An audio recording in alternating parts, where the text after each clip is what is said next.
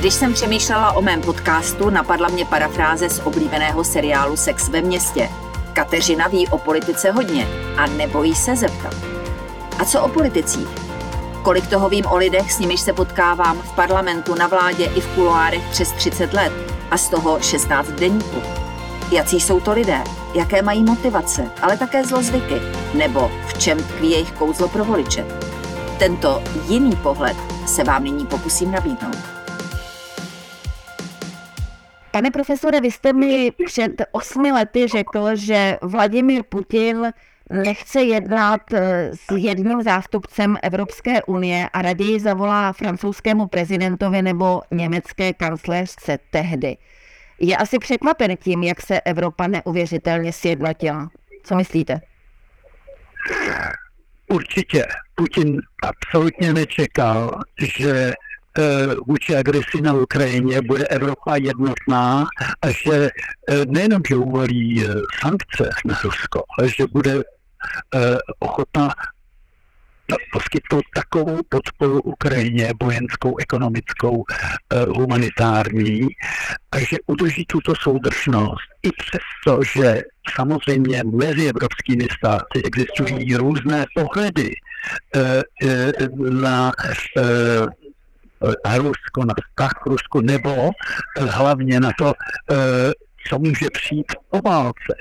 Ale v této situaci je absolutně jasné pro všechny Evropany, že Rusko nesmí v této válce e, e, zvítězit. Je tady, je tady pak ale také druhé, druhé, druhý moment, který myslím sjednocuje Evropany, nenechat se vtáhnout do přímé účasti konfliktu, to znamená poskytnout všechnu možnou e, e, pomoc Ukrajině, vojenskou zejména, ale nejen, aniž by byla aliance a, a, a země Evropské unie, a aniž by byly vtaženy přímo do konfliktu, protože taková eskalace by byla, myslím, vyhrozila obrovskou katastrofu. Takže ano, to jsou dva mantinely a e, jsou to dvě úskalí, které zatím Evropa zvládla.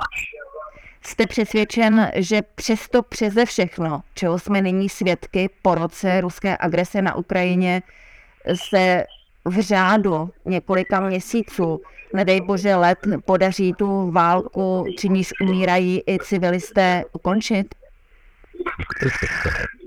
To je, to je velice uh, těžké odhadnout. Jsou ti, kteří říkají, že je nutné prostě co nejrychleji tuto válku ukončit. To znamená, že teď potřebujeme maximální podporu Ukrajině, aby mohli uh, převládnout. To se mi zdá velice nepravděpodobné.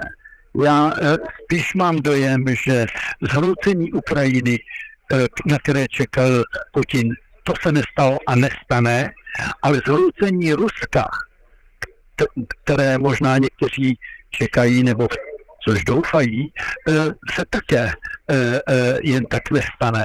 A že bohužel máme před sebou asi dlouhotrvající válku. To může trvat nejenom měsíce, ale možná i leta.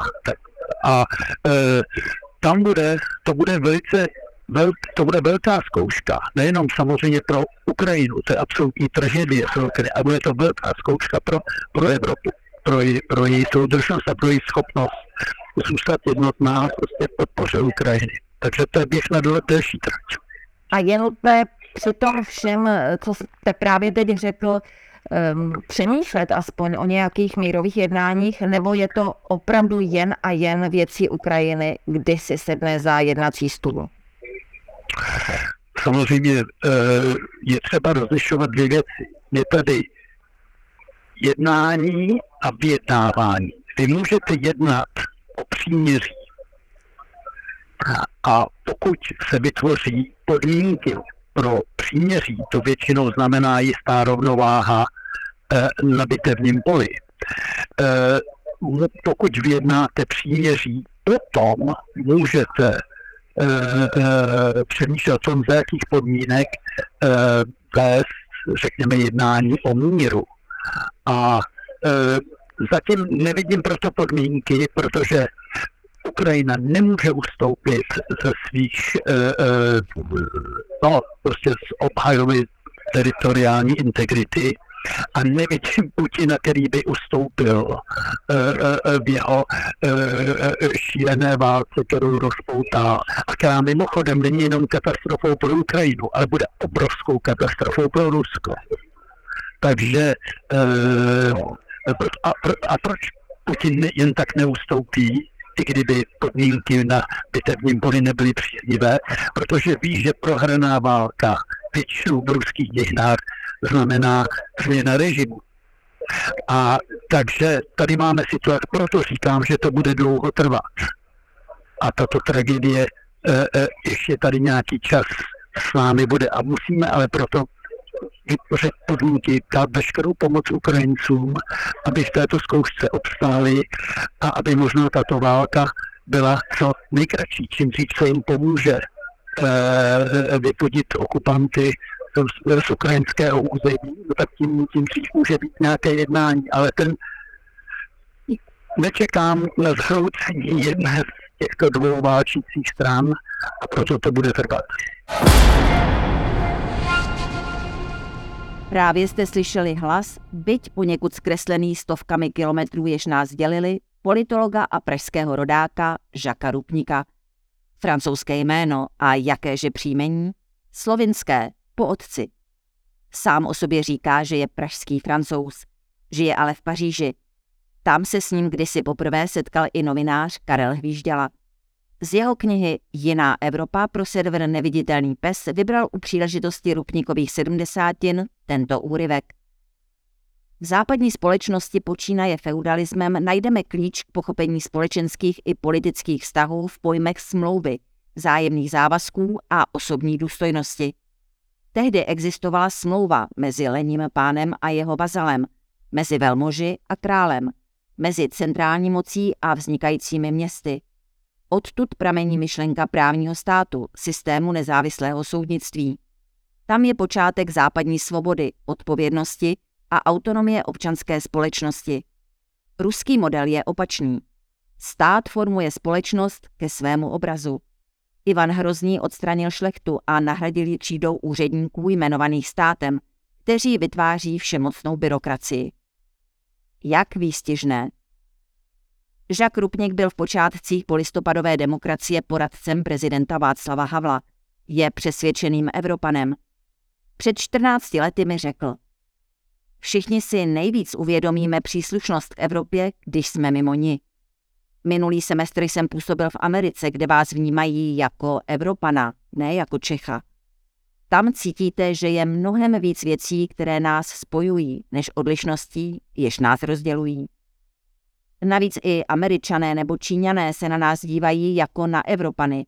Je nezajímá měnová a zahraniční politika Dánska nebo Lotyšska, ale unijní. Buď budeme chápat Evropu jako politickou výzvu, nebo ji zredukujeme na ekonomicky propojený prostor. V době, kdy si připomínáme rok od ruského vpádu na Ukrajinu, zní tato slova doslova prorocky.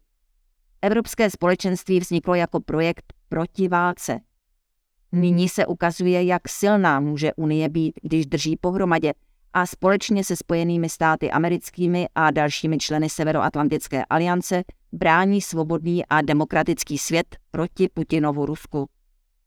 Jacques Rupnik, muž s elitním vzděláním, pochopitelně není žádný prvoplánový frázista. Dobře ví, že současné Rusko je mocné především svou zvrácenou ideologií, a schopností vytrvat i za cenu obrovských ztrát. Proto v aktuálním rozhovoru říká, že ačkoliv se nevyplnily Putinovi představy o brzkém zhroucení Ukrajiny, ani Rusko není před zhroucením.